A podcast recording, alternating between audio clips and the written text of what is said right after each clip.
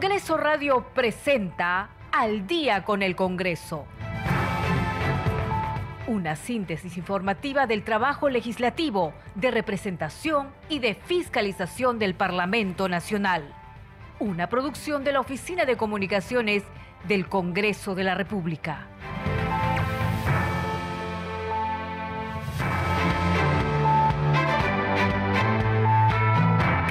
¿Cómo están? Muy buenas noches, bienvenidos. Empezamos al día con el Congreso a través de Radio Nacional. Estas son las principales noticias del Congreso de la República. El Pleno del Congreso sesionará este miércoles 22 y este jueves 23 de marzo. En la agenda figura el informe final sobre la denuncia constitucional 328 formulada por la fiscal de la Nación contra Betsy Chávez en su condición de expresidenta del Consejo de Ministros, Willy Arturo Huerta en su condición de exministro del Interior y Roberto Sánchez en su condición de exministro de Comercio Exterior y Turismo. A ellos se les acusa por el presunto delito contra los poderes del Estado y el orden constitucional en la modalidad de rebelión y conspiración. El Pleno de la Subcomisión de Acusaciones Constitucionales acordó incluir la propuesta de suspensión de los congresistas Betsy Chávez y Roberto Sánchez Palomino por la duración del proceso, pudiéndose reincorporar en caso sean absueltos y el Congreso de la República a través de la segunda vicepresidenta Silvia Montesa Facho y la Municipalidad de Miraflores lanzaron la campaña denominada Apoyemos al Norte para brindar apoyo a los damnificados de las regiones afectadas por el paso del ciclón Yaku. Montesa Facho señaló que la jornada solidaria tiene por objetivo acopiar todos los alimentos no perecibles, ropas, colchones, frazadas, medicinas, entre otros, para enviarlos a las regiones que más lo necesitan. Usted está escuchando Al día con el Congreso.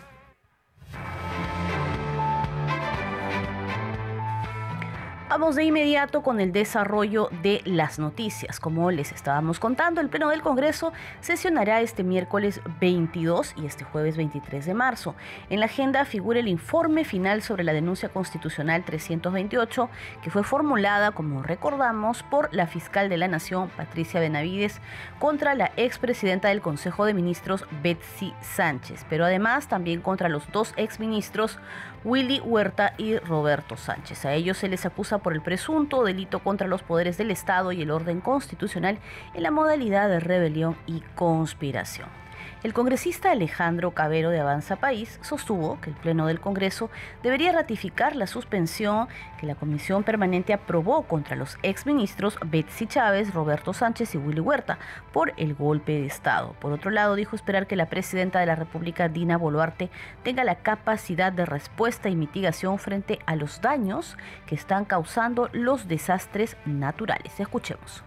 Yo espero que el día miércoles en el pleno que se va a votar esto finalmente en el pleno se pueda aprobar. Yo voté a favor en la comisión permanente de la suspensión tanto de la señora Chávez como del señor eh, Roberto Sánchez y asimismo del exministro Huerta y creo que esa decisión eh, de sancionar a los tres tiene que ser ratificada el día miércoles por el pleno del Congreso. Yo espero que esto sea así y con eso se pueda dar paso, uno, a levantar el antejuicio en la señora Betsy Chávez y que pueda ser acusada por el Ministerio Público y dos, que pueda ser suspendida como parlamentaria ella y Sánchez en lo que dure la investigación y tendrán que venir aquí al Parlamento sus accesitarios, evidentemente, ¿no?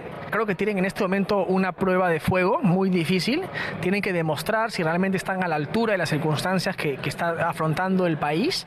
Eh, yo sé que muchas de estas cosas no son necesariamente responsabilidad de este gobierno, sino de gobiernos anteriores que no han sabido prever y trabajar para que esto no ocurra. No hemos trabajado en la prevención, pero sí es importante que la presidenta tenga una capacidad de respuesta de parte del Estado y de acción y de mitigación frente a los daños que están causando estos desastres naturales de manera urgente e inmediata. Yo he visto de parte de las autoridades del, Ministerio de Defensa, Ministerio de Vivienda, Ministerio de Transportes, eh, una respuesta rápida de envío de maquinaria. Es lo mismo la Municipalidad Metropolitana de Lima, que ha reclutado más de mil voluntarios para ayudar en la emergencia y que ha destinado hospitales de la solidaridad, maquinarias, ayuda, víveres, agua, para ayudar a mitigar los efectos. Pero acá es importante que trabajemos todos, gobierno local, gobierno provincial, gobierno regional y obviamente el gobierno nacional articulando a todos, ¿no? Pero la, la presidenta tiene una prueba de fuego, tiene que estar a la altura de las circunstancias y yo espero que esto sea así.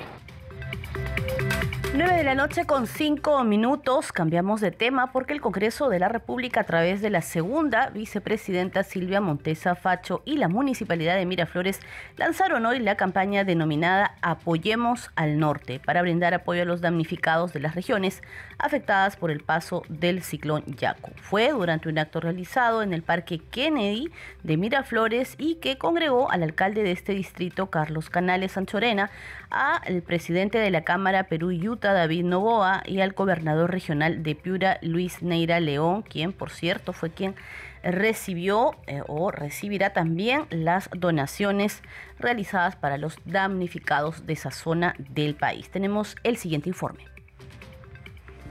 El Congreso de la República continúa trabajando articuladamente ante la emergencia climática que vive nuestro país. Además de recorrer las zonas afectadas, esta vez junto a la Municipalidad de Miraflores, presentaron la campaña de donación Apoyemos al Norte, la cual beneficiará a todos los ciudadanos de las regiones de Cajamarca, Lambayeque y Piura. Esta tarea es muy difícil de considerarlo si no trabajamos de manera articulada todas las partes del gobierno, incluso el sector privado. Creo que pedimos su solidaridad para que sigan eh, dando todos sus aportes y, donaciones para llegar al norte del país. Las lluvias continúan al interior del país. Es por eso que el municipio de Miraflores ha puesto a su disposición varias carpas donde todos pueden hacer llegar sus donaciones, incluso en centros comerciales. En Miraflores tenemos dos centros de acopio. Uno que es en la calle Diez Canseco, en la parte posterior al Parque Porras Barnechea, para poder eh, ayudar a los damnificados del norte. Por eso está presente el gobernador de Piura acompañándonos como beneficiario de estas donaciones. Y tenemos el otro local en el Centro Comunal de Santa Cruz, donde eh, recogemos donaciones para los limeños, para la gente de Cieneguilla, la gente de Chaclacayo, la gente de Ateditarte, y de esa forma buscar que el corazón del miraflorino apoye a los hermanos que hoy día están pasando una situación adversa. A esta campaña solidaria también se han sumado las empresas privadas, quienes han sido los primeros en hacer llegar sus donativos. El gobernador regional de Piura, Luis Neira, mostró su agradecimiento por la iniciativa que también beneficiará a la región que él representa. Gracias de verdad por, este, por esta campaña que va a ayudar, de repente no a solucionar todo, pero sí como un granito de arena para soliviantar todas las penurias que están pasando nuestros amigos de muchas zonas en el norte, especialmente en Piura donde por ejemplo en Canchaque hubo un huaico que afectó varias familias lamentablemente y siguen pasando penurias. Todos los que deseen unirse a esta campaña pueden llevar sus donaciones desde las 8 de la mañana hasta las 6 de la tarde, hasta el viernes 24 de marzo. Se están recibiendo alimentos no perecibles, ropa en buen estado, bidones de agua, frazadas, colchones y también medicinas. 9 de la noche con 9 minutos. Vamos a continuar con más noticias en Al día con el Congreso a través de Radio Nacional. Vamos a seguir dando cuenta sobre las actividades del trabajo parlamentario en esta semana de representación. Recordemos que culmina mañana. La congresista María Cuña Peralta de Alianza para el Progreso, presidenta de la Comisión de Vivienda y Construcción, recorrió diversos sectores del centro poblado San Antonio, distrito de Morropé, en la región Lambayeque, con una cisterna y motobomba para erradicar las aguas servidas estancadas desde hace varios días, producto de las fuertes lluvias en la zona que hicieron colapsar el sistema de alcantarillado del sector y además está poniendo en riesgo la salud pública, según han denunciado los vecinos, la población del lugar. Vamos a ver también en el siguiente informe el trabajo de fiscalización de la parlamentaria Lady Camones, esto en su región, la región que representa Ancash. Tenemos el siguiente informe. Los congresistas continúan articulando acciones con la finalidad de ayudar a las familias afectadas por las fuertes lluvias y huaicos en los diferentes departamentos del país. En la región Ancash, la parlamentaria Lady Camones visitó la zona de Lupaguari para brindarles agua y víveres puesto que el fenómeno ha colapsado los colegios y las vías para poder ingresar al sector. Asimismo, solicitó la presencia del Ejecutivo, Gobierno regional y municipalidad. Este es el colegio que tienen ahora los niños de secundaria aquí en esta zona del Paguari. Se ha tenido que vivir en esta zona. Una señora ha prestado una casa para que los niños puedan estudiar, los niños de primaria puedan estudiar ahí. Y en el local comunal se ha instalado lo que es inicial. Todos los locales que les acabo de mostrar están repletos de lodo, producto de las lluvias y los huecos que han caído en esta zona. La congresista María Cuña Peralta y el alcalde de Chongoyape y Tablazos visitaron los sectores donde la quebrada de Montería ha afectado las viviendas de las zonas. Es así como la legisladora solicita la presencia del Poder Ejecutivo. Hoy quiero pedirle a la ministra de Vivienda y Construcción que estas emergencias tenga que tener apoyo desde el ministerio porque esta quebrada, la Montería, ya ha llevado a la mitad de las casas del sector El Tablazo y la gente se encuentra en emergencia. Asimismo, el congresista Manuel García Correa fiscalizó la obra del establecimiento de salud 1 y 2 en San Clemente, provincia de Sechura, el cual, por la situación actual del ciclón Yaku, los pobladores necesitan atenderse por enfermedades que pueda cocinar este fenómeno. Hay un avance, ya lo dijo el ingeniero de, asistente, del 75%, el resto va a ser equipamiento, entonces esperamos que este fin de mes, así como lo ha señalado, se pueda entregar ya para el servicio de la población. Y desde la región Cajamarca, la congresista Edith Julón, en coordinación con las fuerzas aéreas, brindaron dos toneladas de alimentos al sector La Granja, Además, en las zonas de Chota y La Ramada se realizaron también la gestión para el apoyo correspondiente. Y estamos cargando 300 saquitos de víveres que van destinados al distrito de Queroporto, especialmente a, a, los, a las comunidades, centros poblados que han sido más afectados. Era entonces el resumen de las actividades del trabajo parlamentario de los congresistas de la bancada Alianza para el Progreso durante esta semana de representación.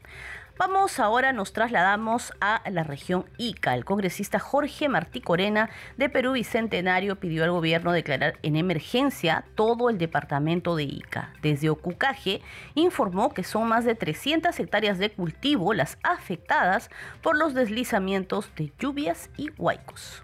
¿Cuál es la, la, situación que ha encontrado usted en su región? Entiendo que usted se encuentra en Ocucaje. Sí, en estos momentos me encuentro en Pucaje, había un compromiso ya con los agricultores y a raíz, digamos, ya de la publicación que ha hecho el gobierno de declarar en emergencia 29 distritos de la República, sin embargo, debo señalar que ha habido tres distritos que no han sido considerados. En este caso, el distrito de Ingenio de Nazca, que ha sufrido tremendamente, donde más de 200 pobladores del distrito han sido dañados en su vivienda y que obviamente ellos están pidiendo que se declare en emergencia y con justa razón. Asimismo, el distrito de Ocucaje, donde se ha dañado más de 300 hectáreas de cultivo, los pequeños agricultores que han sido afectados no solamente por el huaico que se ha generado por, las lluvias en la Sierranía y acá en sino también por el desborde del río que ha ido, digamos, eh, de alguna manera generando la expansión del río a costa de los sembríos que tienen los agricultores en los lados de los ríos y eso está afectando tremendamente. Yo he podido comprobar con los agricultores que me han invitado y obviamente he visto de verdad el daño tremendo que están sirviendo estos pequeños agricultores. Y he podido encontrarme ahí, eso me, de alguna manera me reconforta que hay preocupación de las autoridades. He encontrado al representante del gobierno regional que tiene que ver con el, con el seguro agrícola, que los pequeños agricultores pagan.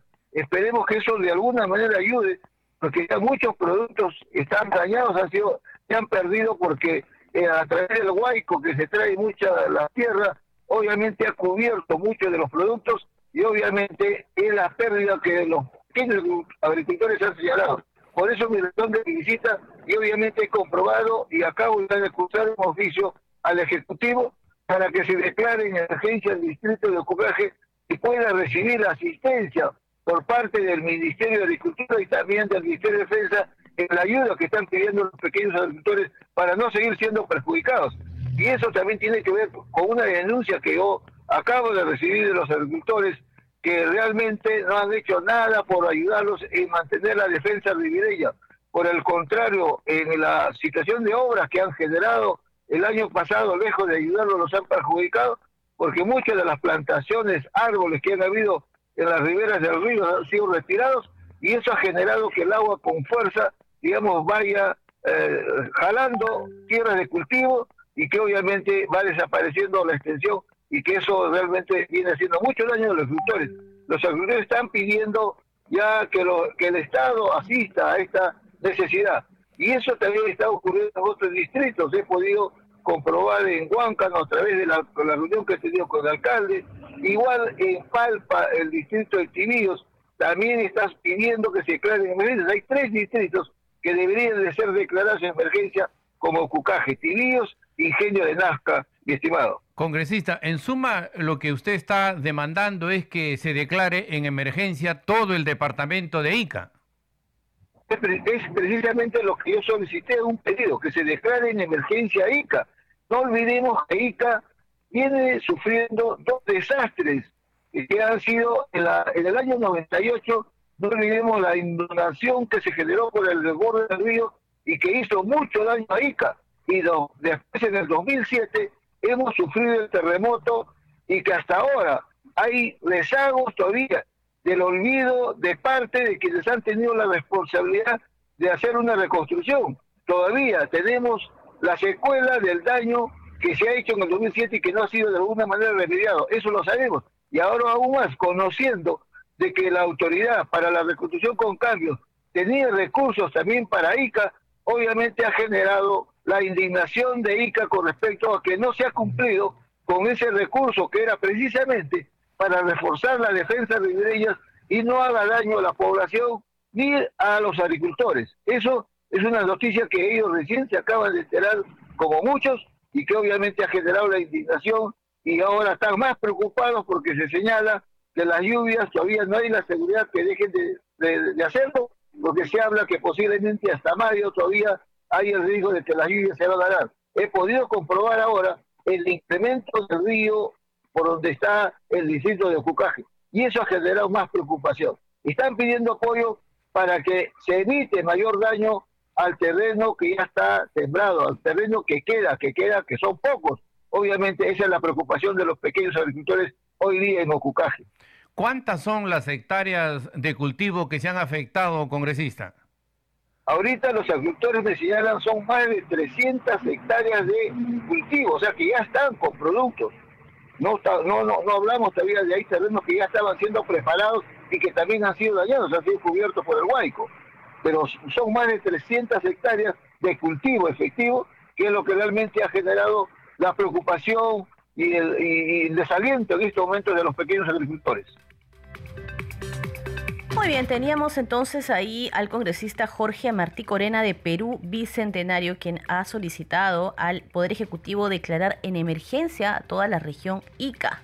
Desde Ocucaje ha informado que son más de 300 las hectáreas de cultivo afectadas por los deslizamientos de huaicos, así como también por las intensas lluvias. Vamos a ir ahora con más noticias a las 9 de la noche con 19 minutos. Durante la semana de representación, el parlamentario Alejandro Cabero de Avanza País acudió a las zonas afectadas en Chosica y Chaclacayo para entregar ayuda humanitaria a los damnificados. Escuchemos. Hemos venido eh, junto con la congresista Norma Yarro y la congresista Tudela a acompañar al teniente alcalde de Lima, el señor Renzo Reyardo, que junto a un equipo de la Municipalidad de Lima se han acercado aquí a Chosica a poder entregar víveres de ayuda humanitaria y eh, una serie de implementos que pueda necesitar la gente aquí en este momento para poder paliar en algo eh, y ayudar a nuestros hermanos damnificados por la crisis climática que vive nuestro país. La campaña todavía continúa y si pueden acercarse 9 de la mañana a 6 de la tarde a la Plaza Bolívar del Congreso de la República a entregar eh, lo que se pueda, agua, víveres no perecibles, ropa y cualquier cosa que pueda ser útil en este momento a nuestros hermanos más damnificados. Y las intensas lluvias que se registran en la región Piura generaron nuevos deslizamientos en los cerros. Uno de ellos en la ruta del centro poblado Los Ranchos hacia la provincia de Huancabamba, dejando así totalmente incomunicada por vía terrestre a dicha zona. Así lo ha confirmado la parlamentaria de Fuerza Popular Maricruz Z Chunga desde Huancabamba en diálogo con nuestro compañero Carlos Alvarado. Escuchemos.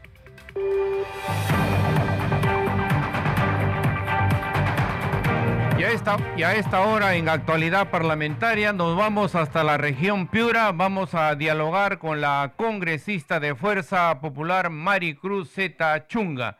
Ella se encuentra en la localidad de Huancabamba. Congresista Z Chunga, buenos días. Así es, Carlos, muchas gracias. Eh, sí, bueno, muy preocupada por lo que está pasando acá en la provincia de Huancabamba. Tú sabes que la provincia de Huancabamba cuenta con siete distritos eh, y tiene ahorita un gran problema. En los ranchos ya están eh, no hay pase, ya este el cerro eh, ha habido desborde, ya el cerro, bueno, se ha caído, ya hay desborde, no hay pase de Huancabamba Piura. Ayer nosotros estuvimos viajando de Huancabamba a Piura y no hemos podido pasar. Hemos regresado acá a Huancabamba, de los ranchos a Huancabamba, a cinco horas, a cinco horas, porque la lluvia estaba torrencial. Han habido algunos desbordes congresistas que, digamos, haya imposibilitado el desplazamiento de vehículos y obviamente de las personas. Sí, claro que sí. Mira, hay derrumbes, hay derrumbes y los transportistas, son 80 transportistas que se dedican al transporte, están sin trabajo, ahorita están muy preocupados porque la verdad ellos son los únicos quienes pueden traerle todos los alimentos acá a la provincia de Huancabamba, pero ya ahorita se han quedado sin trabajo, están preocupados porque de eso viven, del transporte, y lo que más nos preocupa que tenemos acá es eh, cerca de 20 caseríos aislados y 400 damnificados en, en caseríos de Sondor, Sundorío, y nos preocupa mucho porque hasta ahora no toman acciones, ya este el Ejecutivo debe tomar acciones, de venir al lugar de los hechos como para que arregle las carreteras, necesitamos maquinarias, alimentos. Desde mi despacho estoy trabajando, gestionando para que lleguen los alimentos, porque me están informando alcaldes que a, parte de, de distritos les han apoyado, pero no tienen cómo trasladar los alimentos a la provincia de Huancabamba, a los caseríos. Congresista, ¿qué es eh, lo nos que... falta este puente aéreo como para que se trasladen los alimentos. Eso nosotros estamos esperando. Desde mi despacho estamos gestionando eh, y este, enviando oficios a los ministerios. Eh, invitamos a la presidenta que tiene que estar acá o en los lugares in situ para que conozca la realidad y pues, lo más pronto den solución.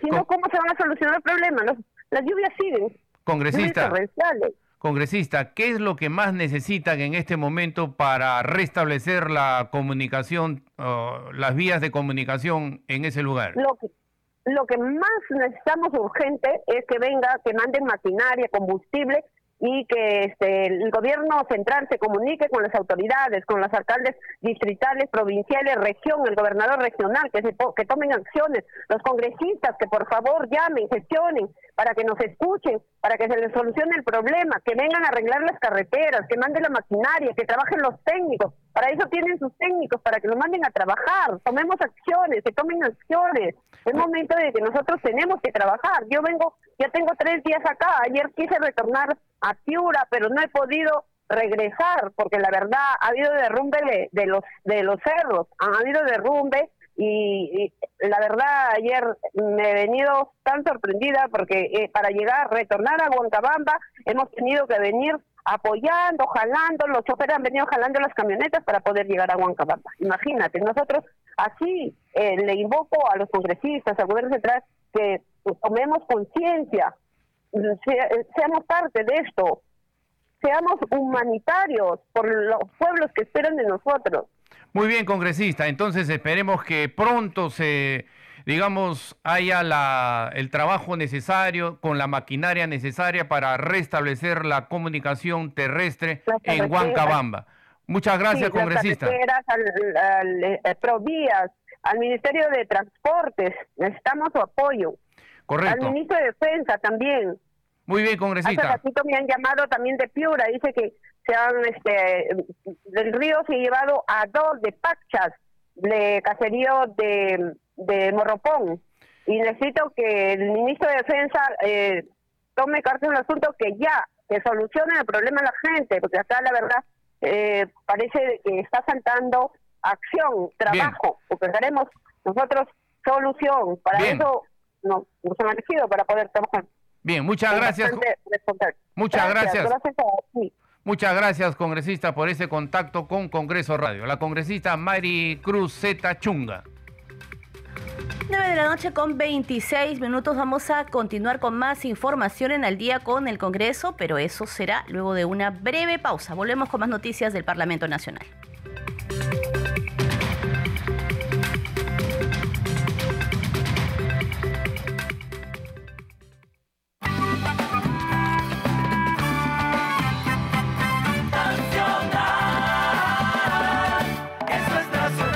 Radio Nacional, la primera radio del Perú.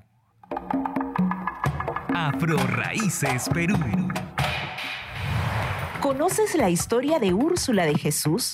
Fue una mujer afroperuana que nació en el año 1604, hija del español Juan Castilla y de la afrodescendiente esclavizada Jerónima de los Ríos.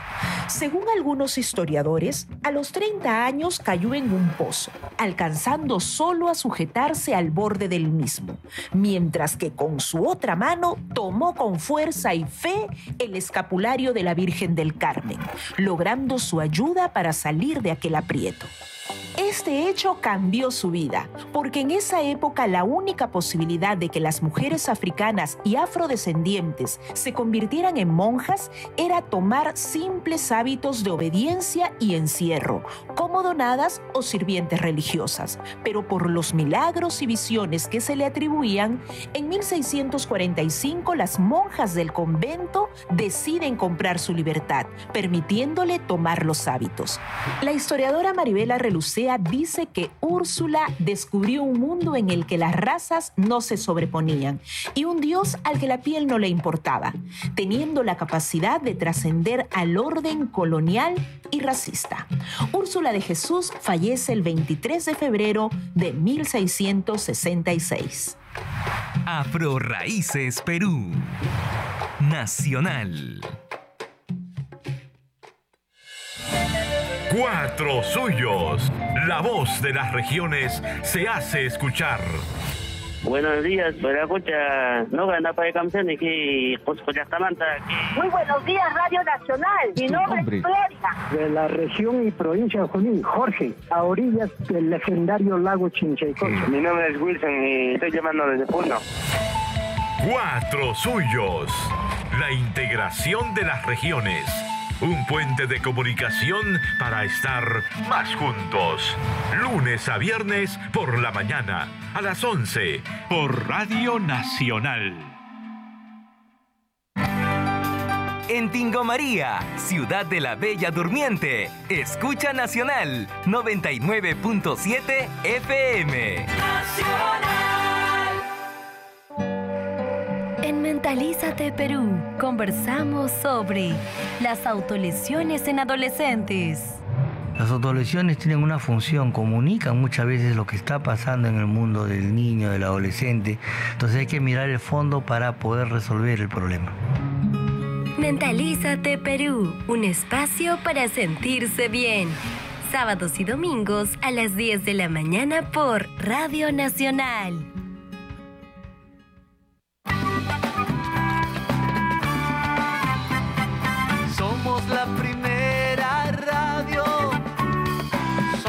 La radio de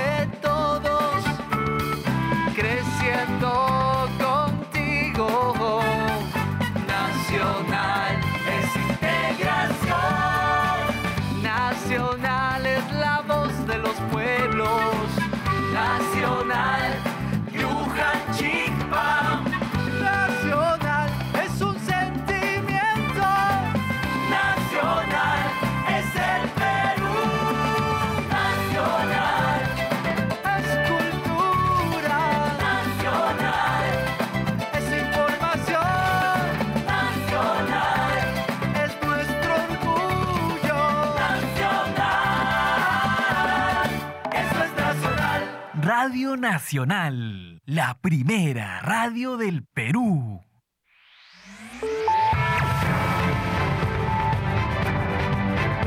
Continuamos en Al día con el Congreso.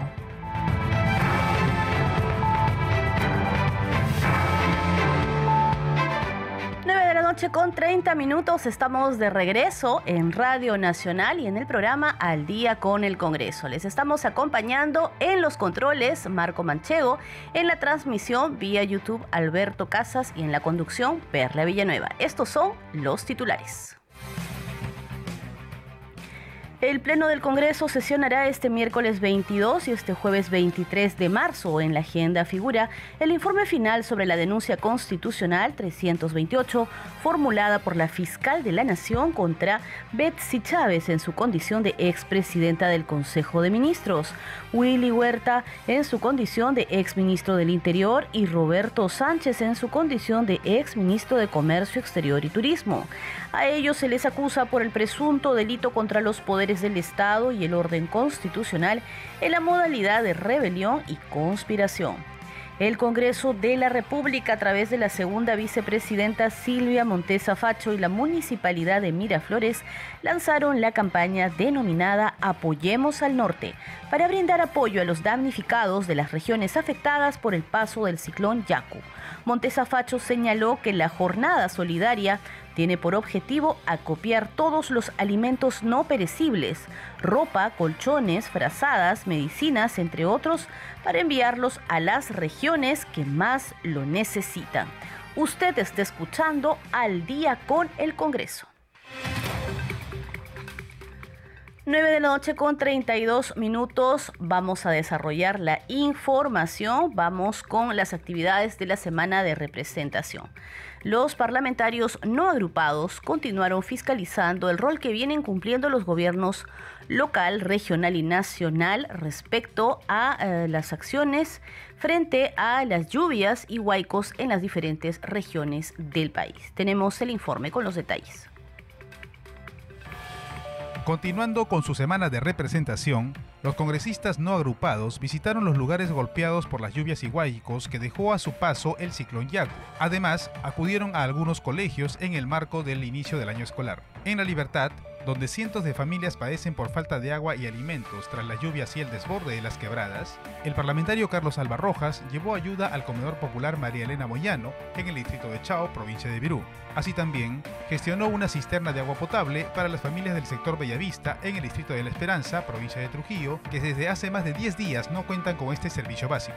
En el inicio del año escolar, la congresista Flor Pablo Medina participó de una colorida actividad en la institución educativa número 2025 en el distrito de Caraballo, donde las maestras danzaron luciendo trajes típicos de algunas regiones, acompañadas de sus alumnos que también se mostraron felices por regresar a clases. En Cusco, su colega Katy Ugarte también visitó el colegio Manuel Gallego Sanz con la finalidad de conocer las condiciones del buen inicio del año escolar. Si bien a dicha escuela no le falta docentes, auxiliares y personal administrativo, constató que aún está pendiente la distribución del material educativo.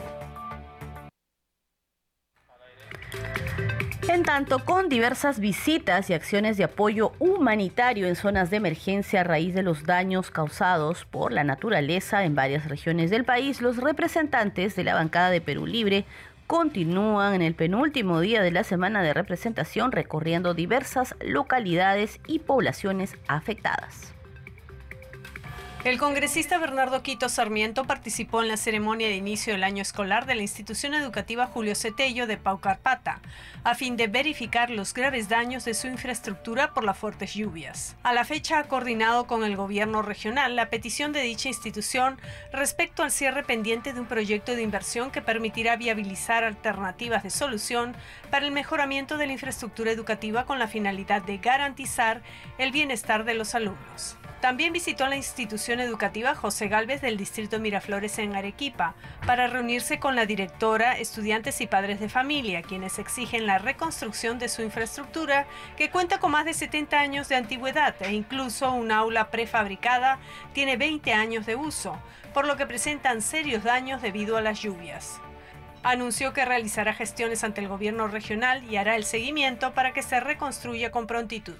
Y ante la difícil situación que viven muchos peruanos en la región Piura, a raíz del ciclón Yaku, presentó oficios al INDECI, PCM y Gobierno Regional de Piura, exigiendo que se adopten de inmediato las medidas necesarias para apoyar a los miles de damnificados. En Ancash, la congresista Kelly Portalatino, desde el aeropuerto de Anta en Huaraz, coordinó el traslado vía aérea de dos pacientes de emergencia hasta Lima, una gestante de 32 semanas en riesgo y un niño de 8 años con diversas fracturas por el embate de la naturaleza, que ya son atendidos en la capital gracias a las gestiones realizadas. De igual forma, logró junto al alcalde provincial de Payasca, Manuel Hidalgo, y la vicegobernadora de Ancash, Angelita Chávez, la llegada de un helicóptero a Cabana para trasladar hasta Trujillo a cuatro pacientes de alto riesgo a fin de ser atendidos en el hospital regional.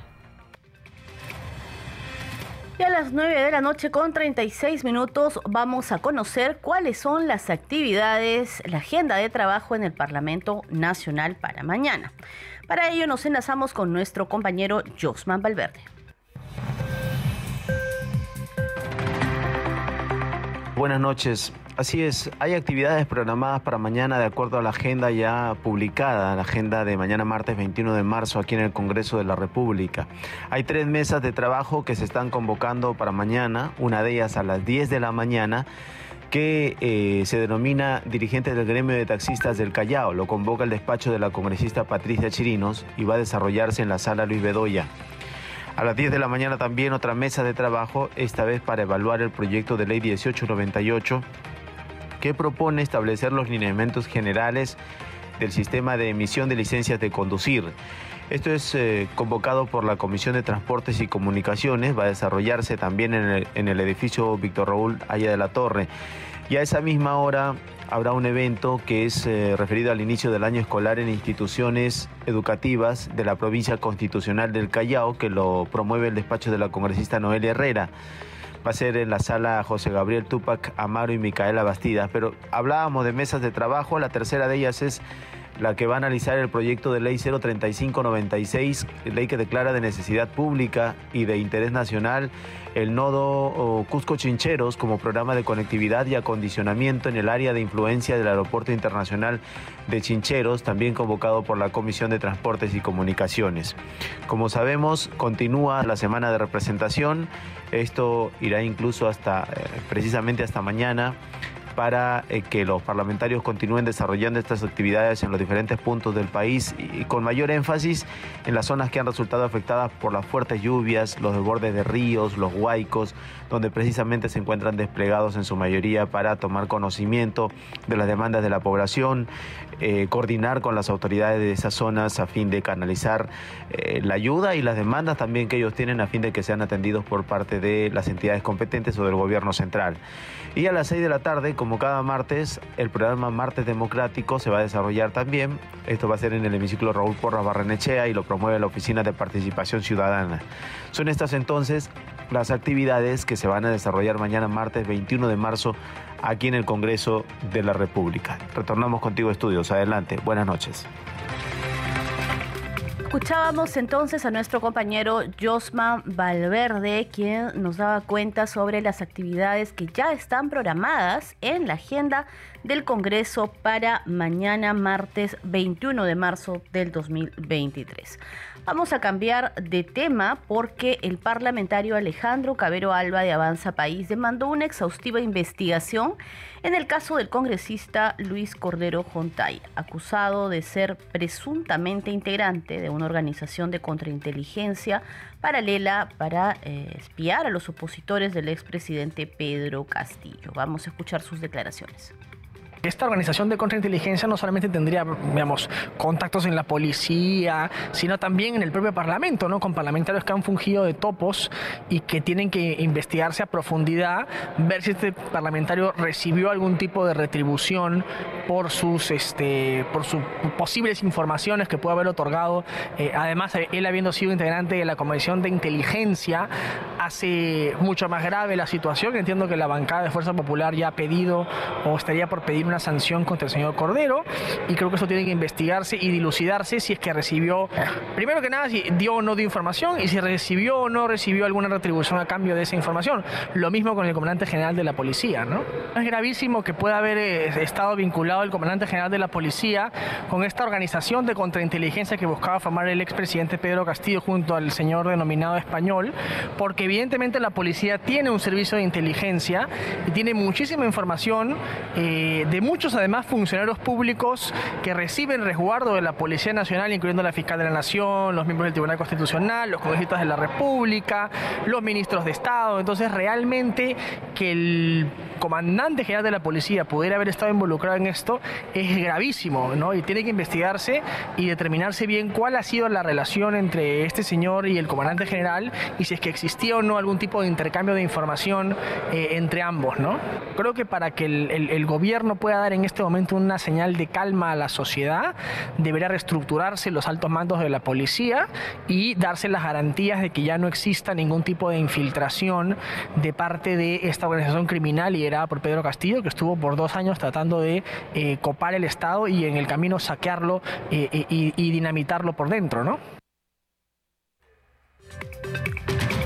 Continuamos con más información. La legisladora Kira Alcarraz adelantó que se reunirá con el ministro de Defensa Jorge Chávez Cresta para hacer efectiva la ley que beneficia a los militares de las Fuerzas Armadas. Congresista, esto, estuvo una reunión de trabajo ahora con militares de las Fuerzas Armadas. Sí. ¿cuál ha sido el objetivo? Estuvimos con el grupo de Comando 19 de las Fuerzas Armadas y vinieron más que nada para ver que se pueda respetar una ley que ya está hecha eh, desde hace años, pero lamentablemente no se está cumpliendo, ¿no? Como son las becas, la atención en el hospital militar y el pago de las tres, este, tres UITs que se tenía que hacer, pero que se congeló. Se supone que en la ley dice que se tenía que regular y mensualmente como, como, como tenía que ir en el tiempo, pero a la hora de la hora se quedó y ahí se, eh, no, no se ha vuelto. En 850 se ha quedado, los pobres no, no cobran más cuando debería ser 2000 y algo, pero no se está ejecutando. Fuera de eso de que las becas, como le vuelvo a repetir, y la atención en el hospital militar no la tienen. Ellos tienen que atenderse con su CIS como si fueran cualquier civil, cuando sabemos que nuestros héroes, porque así se les tiene que llamar, han servido a la patria. Si tenemos la libertad y la democracia, de ahora es por la vida que ellos han, se han, puesto.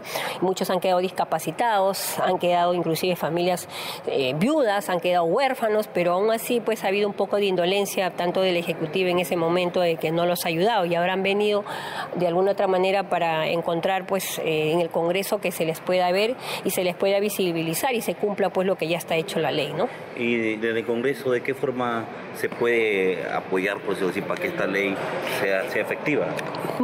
Lo que vamos a hacer ahorita es una reunión con el ministro de Defensa para ver este, la situación de todos los licenciados y que puedan de alguna otra manera, pues él mismo, porque es su cartera, puede ejecutar y pueda cumplir lo que ya está hecho en la ley. Y esto no es de ahora, esto es de, hace años. tenemos inclusive la base de data de que dice que del 41 creo que quedan cuatro o cinco personas nada más. Imagínate, y eso es lo que estamos haciendo ahora, ¿no? Se han venido, eh, no soy yo de alguna otra manera este, de la fuerza militar, pero soy una congresista que justamente ve estos temas de, injusticia que hay, ¿no? Hemos visto policías, hemos visto las ollas comunes, hemos visto dirigentes, asentamientos humanos y ahora nos ha tocado la lucha enfrentar, ponerlos la camiseta con, con las fuerzas militares, ¿no? Y en el marco de la semana de representación, los integrantes del grupo parlamentario Bloque Magisterial de Concertación Nacional se movilizaron por distintos puntos del país, especialmente en las zonas de desastre, para llevar ayuda y el mensaje de solidaridad a los damnificados y afectados por las lluvias registradas en las últimas semanas. El informe de nuestra compañera Sandra Romero cumpliendo con visitar las zonas afectadas por las lluvias registradas en las últimas semanas, los integrantes del grupo parlamentario Bloque Magisterial de Concertación Nacional acudieron a sus regiones para llevar ayuda y gestionar acciones para los damnificados. En Lima, el congresista Edgar Tello realizó un recorrido por las zonas afectadas en el distrito de Pachacamac junto a su alcalde. Visitaron el albergue temporal. Seguidamente se trasladó hasta el río Seco de Cieneguilla para acompañar al ministro de Trabajo Alfonso Adriancén y abastecer de agua y maquinaria a la población que necesitaba de los trabajos de reaperturas de las carreteras bloqueadas por las inundaciones. Por su parte, el legislador Segundo Quirós participó del evento denominado Gran Teletón de Solidaridad, organizado por la parroquia Todos los Santos Caritas Chota, y realizó la entrega de un importante lote de productos de primera necesidad para los afectados de la provincia de Chota. Y en Ucayali, la congresista Francis Paredes solicitó urgente ayuda al Ministerio de Transportes y Comunicaciones y a Provías para que verifiquen el estado de sus principales vías de conectividad, en especial la carretera Jorge Basadre en el distrito del Boquerón. Urgente atención por parte del Ministerio de Transporte y de Provías, ya que estos factores climatológicos lo tenemos constantemente e impide no solamente la conexión con nuestros hermanos que vienen de los diferentes distritos y esta es una de las carreteras que justamente nos lleva hasta la ciudad de Lima y vamos a seguir visitando para que vean en qué condiciones nos encontramos. Y desde la región La Libertad, en la ciudad de Trujillo, el legislador Carlos Alba Rojas consideró que el Poder Ejecutivo debería activar un seguro agrario para los agricultores con el fin de paliar sus gastos. Escuchemos. En la región La Libertad, trabajando ya varios, varios días acá viendo el tema con nuestra región. Hemos estado en diferentes provincias viendo lo que ha hecho estas lluvias en esta región Hemos estado en Virú, en Pacasmayo, hemos estado en, Chepén, hemos estado en toda la provincia de Trujillo y en la provincia de Ascope. Hemos recorrido viendo lo que ha hecho en lo que es en los distritos, por ejemplo, de, de Chao, viendo el centro médico que quedó bien este, en muchas eh, malas infraestructura. Hemos estado visitando la obra emblemática de que llega a las quebradas de San Ildefonso y San Carlos y León, quienes son un proyecto de RCC que están trabajando recién un 13%, esperemos que agilicen. Y hemos estado en los distritos que han sido muy, muy, muy este, eh, ah, perjudicados por, la, por esta lluvia, que es el distrito de provincia de Mora, La Esperanza, El Porvenir por ahí desde nuestra posición hemos fiscalizado las obras que se hizo con RCC. Hemos estado conjuntamente viendo el tema de Chavimochi, que la, la, falta de agua potable Trujillo se fue, fue también me, cero agua en Trujillo por la se ha malogrado la, la, el canal Madre Chavimochi en tres tramos. Realmente a, a, partir de ayer ya se arregló en la, en la noche. Esperamos que hoy día ya está restableciéndose en un 30%. Lo que usted manifestaba era que se active una especie de, de seguro agrario, una bonificación para los que han perdido sus cultivos. Sí, es importante eso. Aparte que han venido con una pérdida de, de la falta de uria, imagínense el campesino y todo lo demás, ahora vuelta la sobre eh, de agua, sobre producción de agua en sus terrenos, ha malogrado sus cultivos. Entonces es importante que los campesinos, los agricultores sean de una forma apoyados por el gobierno para poder este año sobrellevar esos dos, dos problemas, una la falta de y el, y el agua que ha, ha malogrado sus cultivos. ¿no? 9 de la noche con 48 minutos. Continuamos en Al día con el Congreso a través de Radio Nacional. Tenemos más información. El parlamentario de Madre de Dios, Eduardo Salguana, se encuentra en esa parte del país verificando la infraestructura y el estado de las diversas instituciones educativas. Adelantó que visitará el distrito de Iñapari en la frontera con Brasil, donde cerca de 400 alumnos no tienen dónde estudiar, según dijo. Escuchemos. Bueno, el tema educativo y el tema de la carencia de infraestructura es un problema recurrente en el Perú y Madre de Dios no escapa a esa problemática. Así que he estado desde el día que he llegado visitando algunos centros educativos y el día de mañana voy a estar precisamente en la frontera con el Brasil, en la localidad de Iñapari, donde hay un caso bastante particular, que las clases ya se han empezado formalmente a nivel nacional, pero cerca de 400 alumnos de la última ciudad en la frontera con el Brasil, en Madre de Dios, no tienen colegio donde estudiar. Están prácticamente en la calle, por decirlo literalmente, ¿no? Entonces he recibido la queja, esta preocupación enorme de los pobladores y voy a trasladarme a Iñapari para verificar lo que está pasando porque me parece inconcebible que 400 jóvenes, niños de Madre de Dios, no tengan un aula y una carpeta en donde estudiar. En el Perú realmente abandonamos las fronteras y por eso es que en el caso concreto de Iñapari, por ejemplo, muchos jóvenes y niños estudian en el Brasil, estudian al frente, cruzan el puente internacional todos los días en la mañana y vuelven en la tarde a Perú luego de haber recibido sus clases. Obviamente clases en portugués, historia del Brasil, ¿no? La geografía del Brasil. Entonces, hay un problema ahí muy grave, muy serio que las autoridades del gobierno central, del Ministerio de Educación deberían darle una miradita.